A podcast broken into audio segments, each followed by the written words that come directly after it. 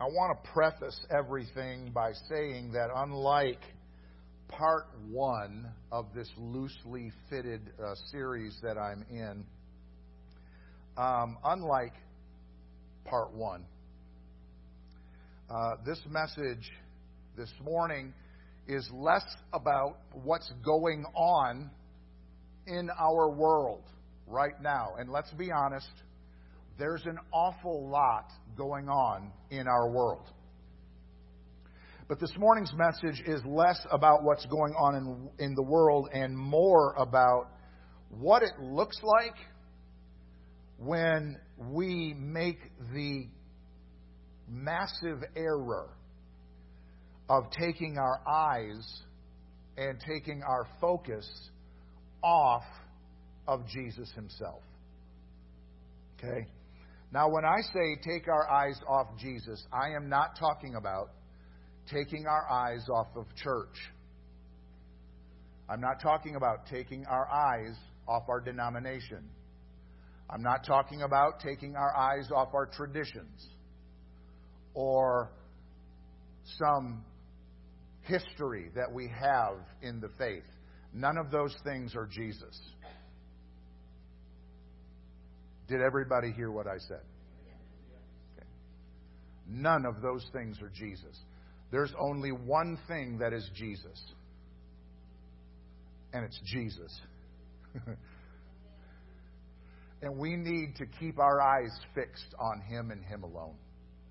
Okay? Let's open our Bibles to Luke chapter 22.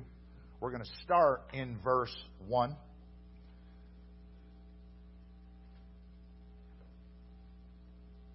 Something weird is happening. I used to not be able to read my sermons at this distance without my readers, and now I can't read them with them. It's so weird. I'm sitting here going, that's not good. Oh, that'll work. Yeah, okay. So with and I be, I'm going to be honest with you. No one has spit in dirt and made mud and rubbed it in my eyes. I promise you, no one has. Luke 22, beginning in verse 1, the Bible says, Now the festival of unleavened bread, called the Passover, was approaching, and the chief priests and the teachers of the law were looking for some way to get rid of Jesus, for they were afraid of the people.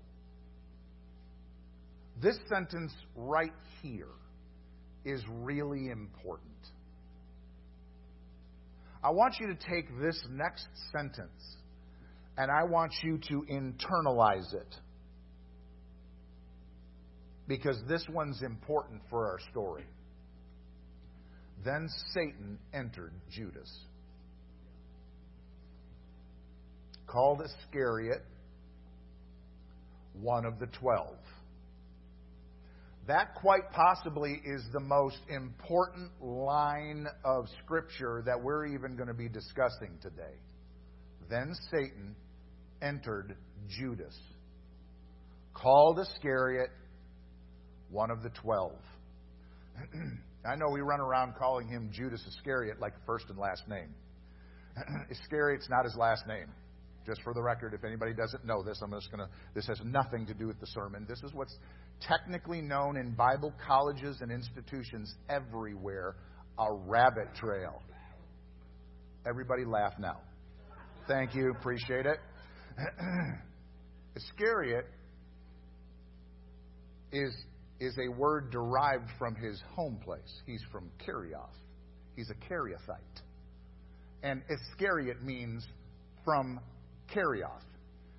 Judas from Kerioth. That's what that is, okay? So just know that. Why some people have that kind of name in the Bible and others don't, can't tell you. But that's what that means. But this man, Judas, one of the twelve, Satan had access to him. And he entered him.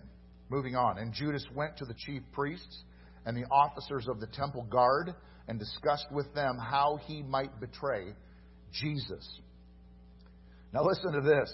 This is your religious elite for you in this day and age. They were delighted and agreed to give him money. he consented and watched for an opportunity to hand Jesus over to them when no crowd was present. Now, concerning this exact same transaction, Matthew's Gospel, chapter 26, says this Then one of the twelve, the one called Judas Iscariot, went to the chief priests, priests and asked, What are you willing to give me if I deliver him over to you? So they counted out for him 30 pieces of silver. From then on, Judas watched for an opportunity to hand him over. This morning, I would like to discuss in your hearing the subject of useful idiots, part two 30 pieces of silver. I'm going to be honest with you this morning. At first rub, maybe it's my income tax bracket, I don't know. But at first rub, 30 pieces of silver sounds like a pretty good deal for uh, a little more than um, leisurely, or doing some leisure reconnaissance and providing some easily obtained intel. 30 pieces of silver sounds like a pretty good deal if you ask me. Now, silver is often thought of as the poor man's gold. In fact, if you watch any television at all, you're going to see a myriad of commercials come across your screen advertising how you can invest in physical gold. And in little print underneath it says, and silver. So silver is kind of one of those things like, if you're your regular run of the mill blue collar, I don't have a whole bunch of money to drop well over $2,000 an ounce on gold, but you're into the whole precious metal thing, you buy silver. After all, just this last week, silver was selling for $23.06 per ounce. That's a whole lot better than somewhere in the neighborhood of $2,400 an ounce. So, in reality, when we look at silver and we look at these 30 coins, the Old Testament refers to these coins as shekels. So, and I'm, we'll get to that Old Testament reference here shortly. But those 30 silver coins weighing roughly 12 ounces is what one uh, uh, source said Judas made less than $275 that day. Less than $275, and I believe that's adjusted for inflation. Now, when you look at it that way, that's not nearly as good a deal as one might initially think one like myself. Now, don't get me wrong, I'll take $275 all day long. But when you think about the transaction that went down and why it went down, that's not nearly as good a deal as one might initially think. In fact, the only real value in these 30 silver coins is their intrinsic stability the intrinsic stability of silver in the precious metal markets. In 2016, those 30 silver coins would have gone between 250 and 300 dollars. And today they're going for about 275. I dare say silver's pretty stable. Yes? You're going, wow, this is really not praise God stuff. I know. In reality, about everything that I'm going to say this morning, Stephanie, isn't very praise God stuff. I'm warning you in advance. So, modern value of silver aside, what Judas made in this transaction aside, what the priests doled out in terms of payment aside, why did the priests offer 30 pieces of silver? And more importantly, I, at least in my opinion, why did Judas settle for 30 pieces of silver? Why that amount specifically? Well, this whole story kind of starts um, in Matthew's Gospel, chapter 26. We're going to take the long way around to make a point. In Matthew 26, beginning in verse 6, this is where we find Jesus at Bethany.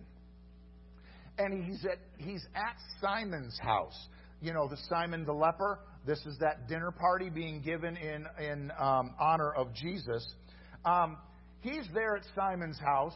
They're eating supper, dinner, whatever you want to call it.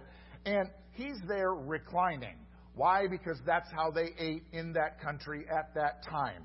Uh, we have dinner tables, and if anyone has ever seen The Passion of the Christ, there is actually one humorous scene in there. It's where Jesus is building a table for a customer. His mother walks in and says, What are you doing? He explains. She mocks, sits down to it, and says, It'll never work.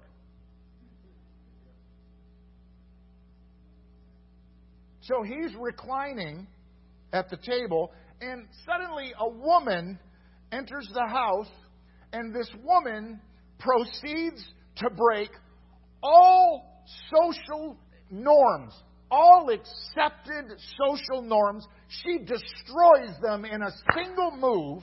She approaches Jesus, and with her is she's carrying this expensive jar made of alabaster containing a thing called nard, a very, very, very expensive perfume slash ointment, and she proceeds to empty the entire vessel on Jesus' head.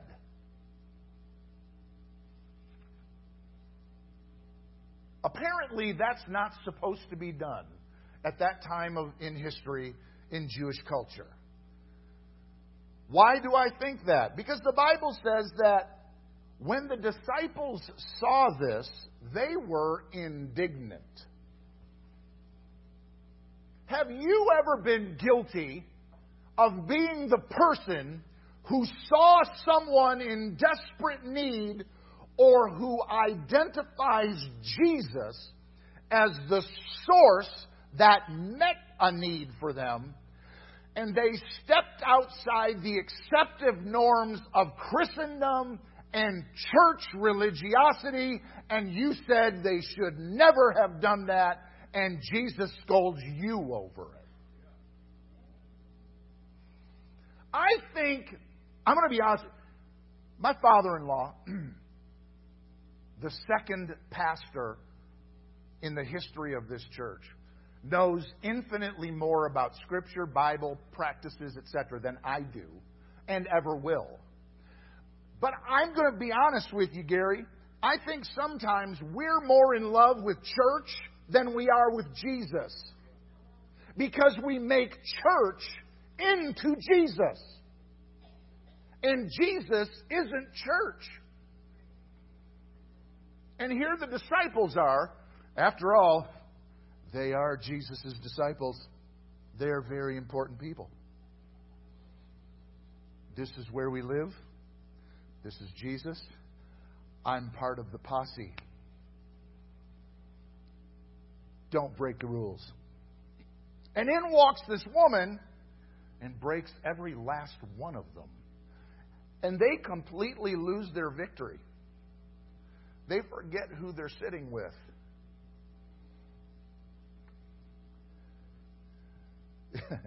so the Bible says when the disciples saw this, they were indignant and they were wondering how this woman could waste an entire jar of such expensive perfume, arguing, and there's always an argument, and we're valid. Man, these arguments are good. We've got them down pat.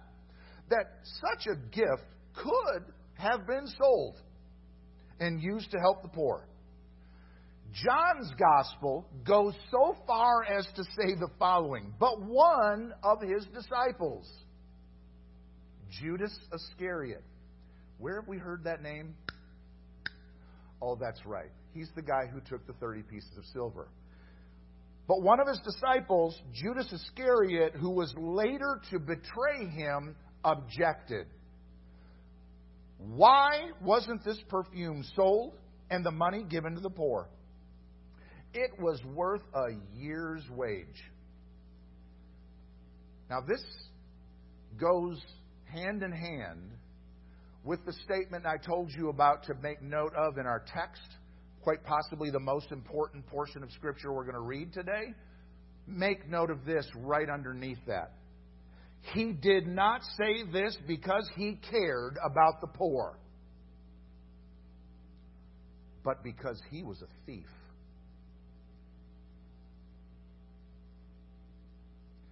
As keeper of the money bag, he used to help himself to what was put into it. Put that right underneath Satan entered Judas. Now keep in mind, this is one of the disciples. Enough said, moving on. Yet as Jesus heard these words, this indignant response, this, oh my word, what is she doing? Who does she think she is? What is, we could have done such great things with that. We could have bought a plane for our ministry.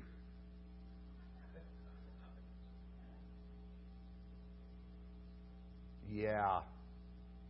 That's what Christianity needs more planes for the ministry. Jesus heard these words. He turned, and what did he do? He commends the woman.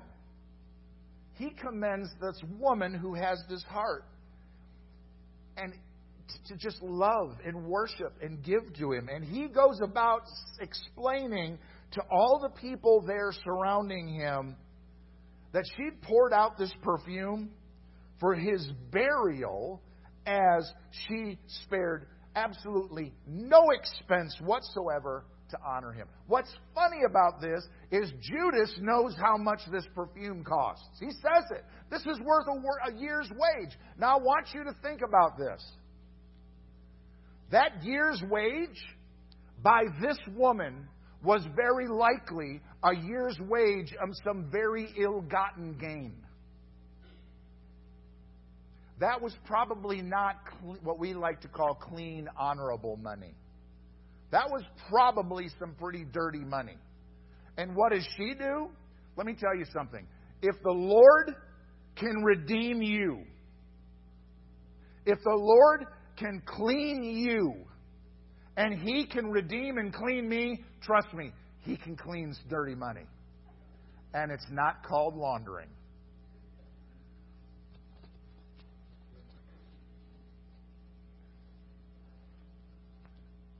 In verses 14 through 16 of Matthew 26, we find that Judas was actually secretly negotiating and planning with the chief priests to deliver Jesus to them. Judas agreed to be paid the infamous 30 pieces of silver for the, for the betrayal. Okay? We're in Matthew 26. It's late, late in that gospel.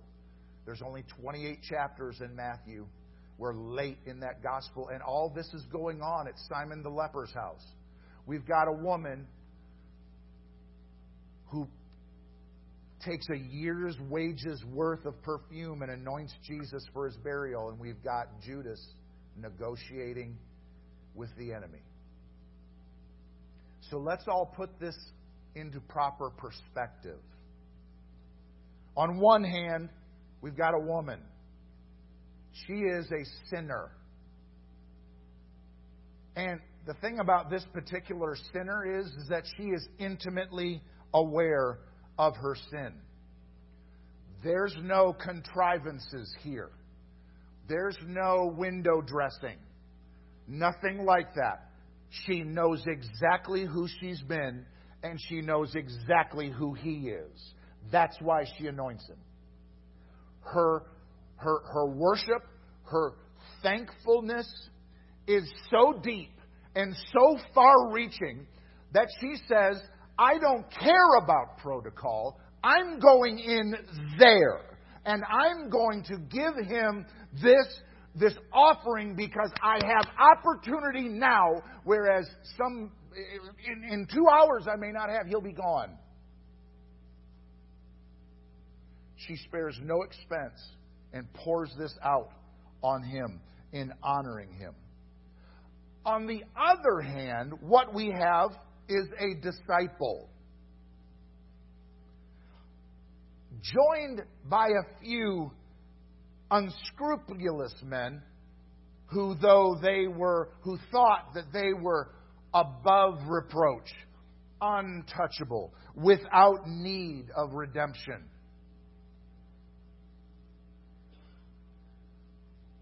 Plotting to kill Jesus all for the price of 30 pieces of silver. Now, if you'll remember a few minutes ago, I asked the question, why 30 pieces of silver? What's that all about? In Hebrew culture, the first thing that we need to understand about 30 pieces of silver is it's not very much money at all. In reality, when you think about it, there's only a handful of people in our society that really thinks 275 bucks is a lot of money. And usually, and I, I don't mean to sound as ugly as this is going to sound, but if you're a person who really thinks, oh my word, 275 bucks, I'm a millionaire, you're probably spending it on meth or alcohol. That's the only people who think $275 is a lot of money. But in Hebrew culture, 275 bucks, 30 pieces of silver is not very much money at all. In fact, 30 pieces of silver is the exact price paid in the Old Testament to a master of a slave if that slave is accidentally and prematurely killed by an ox goring him to death. 30 pieces of silver. That's it. In fact, that amount is actually written in Mosaic law for that offense. You can read it. Exodus chapter 21, verse 32.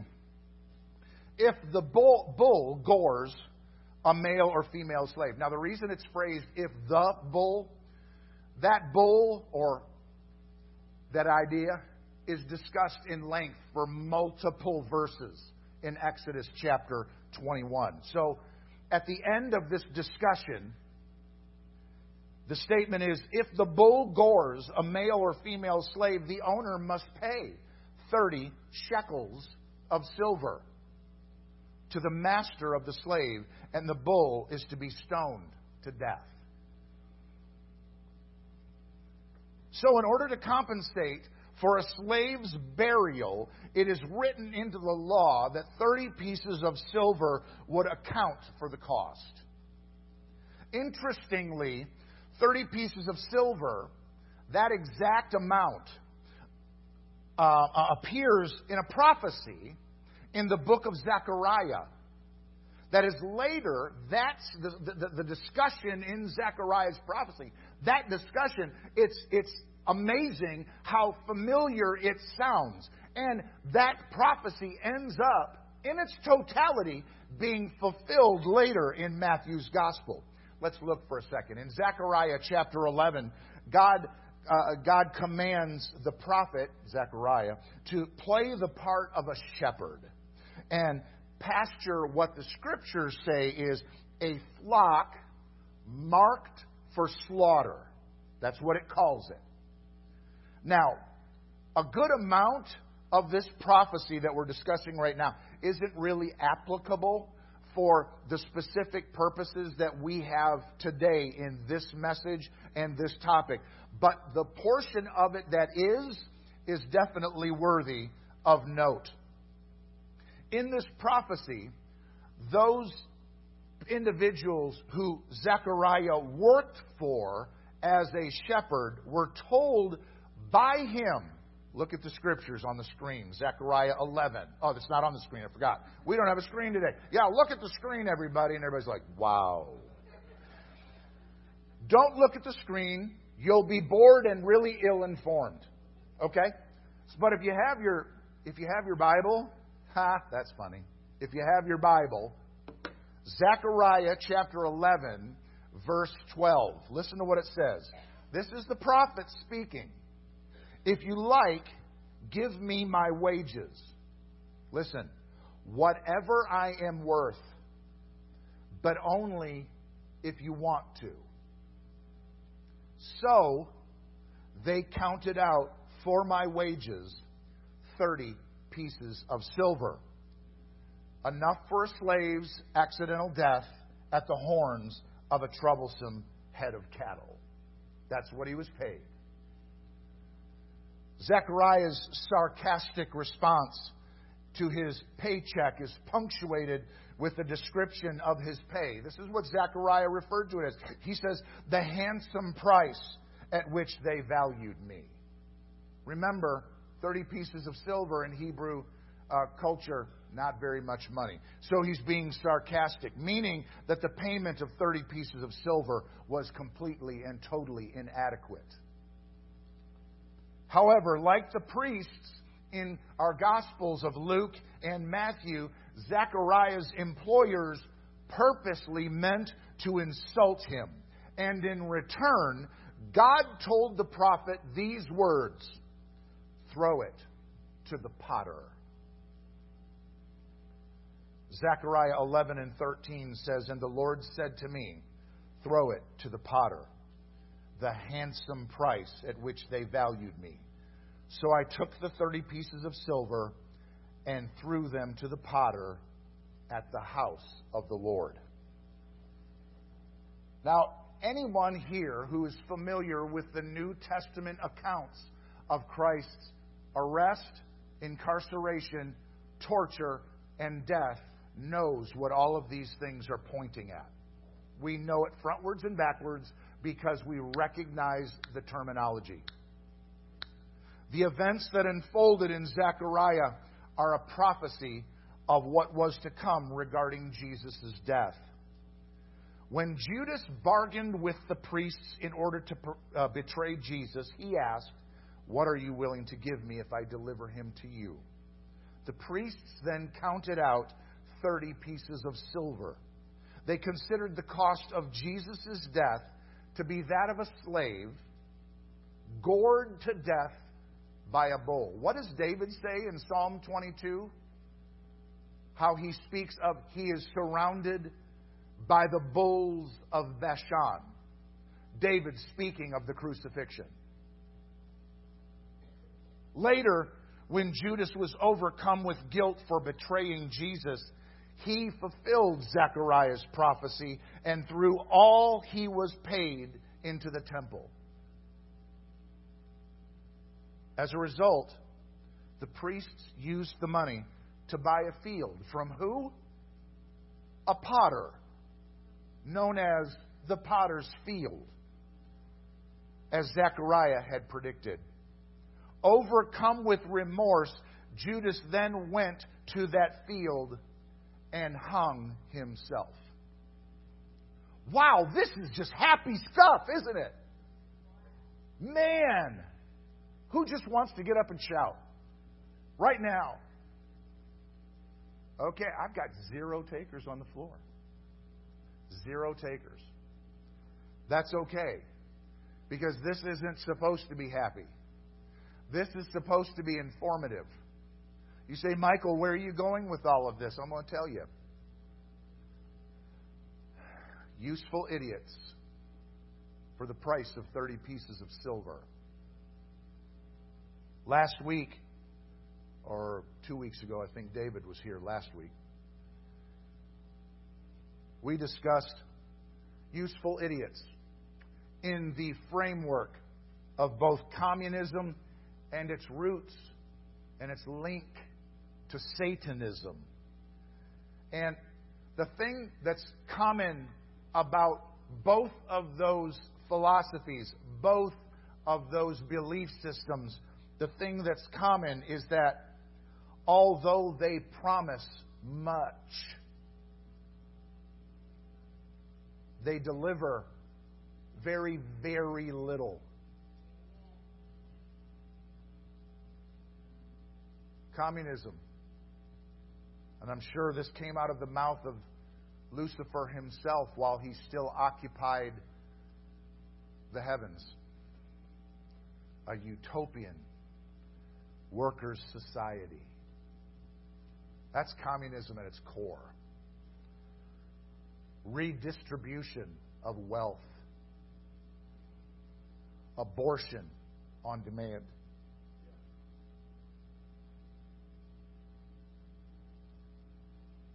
LGBTQ plus rights and protections. Virtually any social justice cause that you can conceive of. Antifa, BLM. Oh, and let's not forget pro Hamas, pro Palestinian demonstrations. Let's not forget that. It's funny how when the likes of the groups that I just spoke of come to my mind, especially this most recent revealing of the darkness and the deception that runs rampant in the minds and the hearts of people of America, not to mention around the world. And I hear pro Palestine, pro Hamas. All I can think of is give us Barabbas.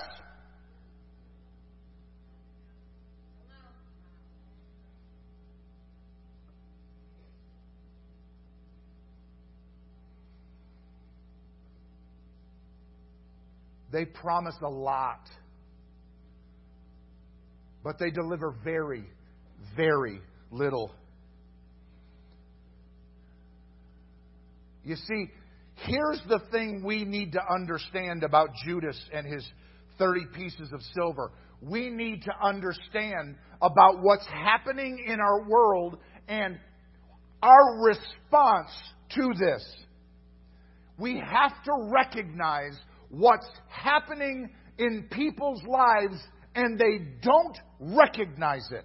All of it, every last bit of it, in my mind and to my perspective and my point of view, is it's all nothing more than the temptation of Christ. All of it. It's all exactly the same.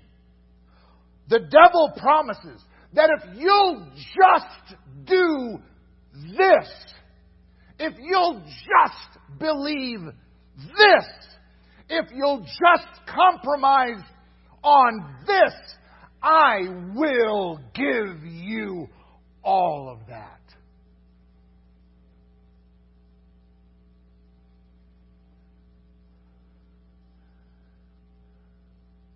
It's all the same, brothers and sisters. It's all the same. It's all a lie. It is a bold faced, full frontal lie. John chapter 8, verse 44. You belong to your father, the devil, and you want to carry out your father's desires. He was a murderer from the beginning. Listen, not holding to the truth, for there is no truth in him. If you have something come to your heart, mind, and spirit, and you're wondering, man, I don't know if that's the Lord or not, look at me. The Bible says unequivocally two things. One, my sheep know my voice. Two, he does not hold to the truth, for there is no truth in him. When he lies, he speaks his native language, for he is a liar and the father of lies. Christian, you listen to me. You know your Lord's voice. If it doesn't sound like him, you look at me. It's not him.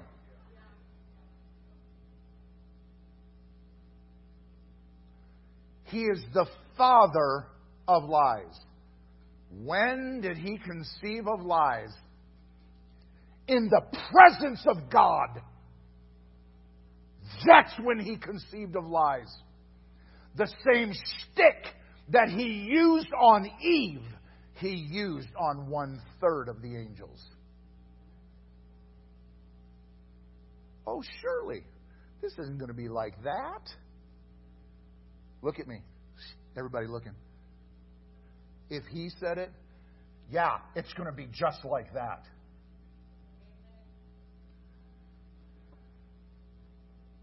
Judas Iscariot fell prey to deception. Remember? Remember the first part of the message? Then Satan entered Judas, called Iscariot, and one of the twelve. Scholars, I remember being in Bible college and hearing this discussion. Scholars have long theorized about what motivated Jesus, uh, Judas to betray Jesus. I mean, there's, uh, there's all kinds of it out there. The one that might make the most sense to me is that he was actually attempting to force Jesus' hand to overthrow Rome. If he gets himself in trouble and he gets himself thrown in jail, well, then maybe he's just going to go, okay, this is over, let's do this, and overthrow Rome. Liberate Israel. Woohoo! But it's all speculation. It's all theory. No one knows. All we know is that Satan entered Judas. Why? Why could Satan enter Judas? Remember the most important part of Scripture today? Yeah, he said enter Judas because Judas gave him a door. He held the money and he was a thief, having no concern for the poor. That's the kind of man he was, and that's why Satan entered him. And once he entered, that was it. The bottom line is it doesn't matter why Judas betrayed Jesus. It, it, doesn't matter one bit. What matters is that Judas went from being a disciple of Christ to Satan's useful idiot. All for 30 pieces of silver, 275 bucks. Promises a lot and delivers very, very little. Why did he become a useful idiot? How did that all play out? This is how. Matthew chapter 27, verses 1 through 5. Early in the morning, all the chief priests and the elders of the people made their plans how to have Jesus executed. So they bound him, led him away, and handed him over to Pilate, the governor. When Judas, who had betrayed him, saw that Jesus was condemned, he was seized with remorse and returned the 30 pieces of silver to the chief priests and the elders. I have sinned, he said, for I have betrayed innocent blood. this is what you want your pastor to say when you come and confess something to them. What is that to us? That's your responsibility. So, in fulfillment of Zechariah's prophecy, Judas threw the money into the temple and left. Then he went away and hanged himself. That, ladies and gentlemen, is happy day for the devil when he uses you and he discards you because you're a useful idiot. You bought you've bought the lie. You've bought the deception. That's what's happening in our world, brothers and sisters. That is what's happening in the world. Now, I'm going to I'm going to let you know in advance. We're going to continue talking about this in the weeks to come because we need to understand as the body of Christ why people have lost their mind. It's really simple. It's really simple.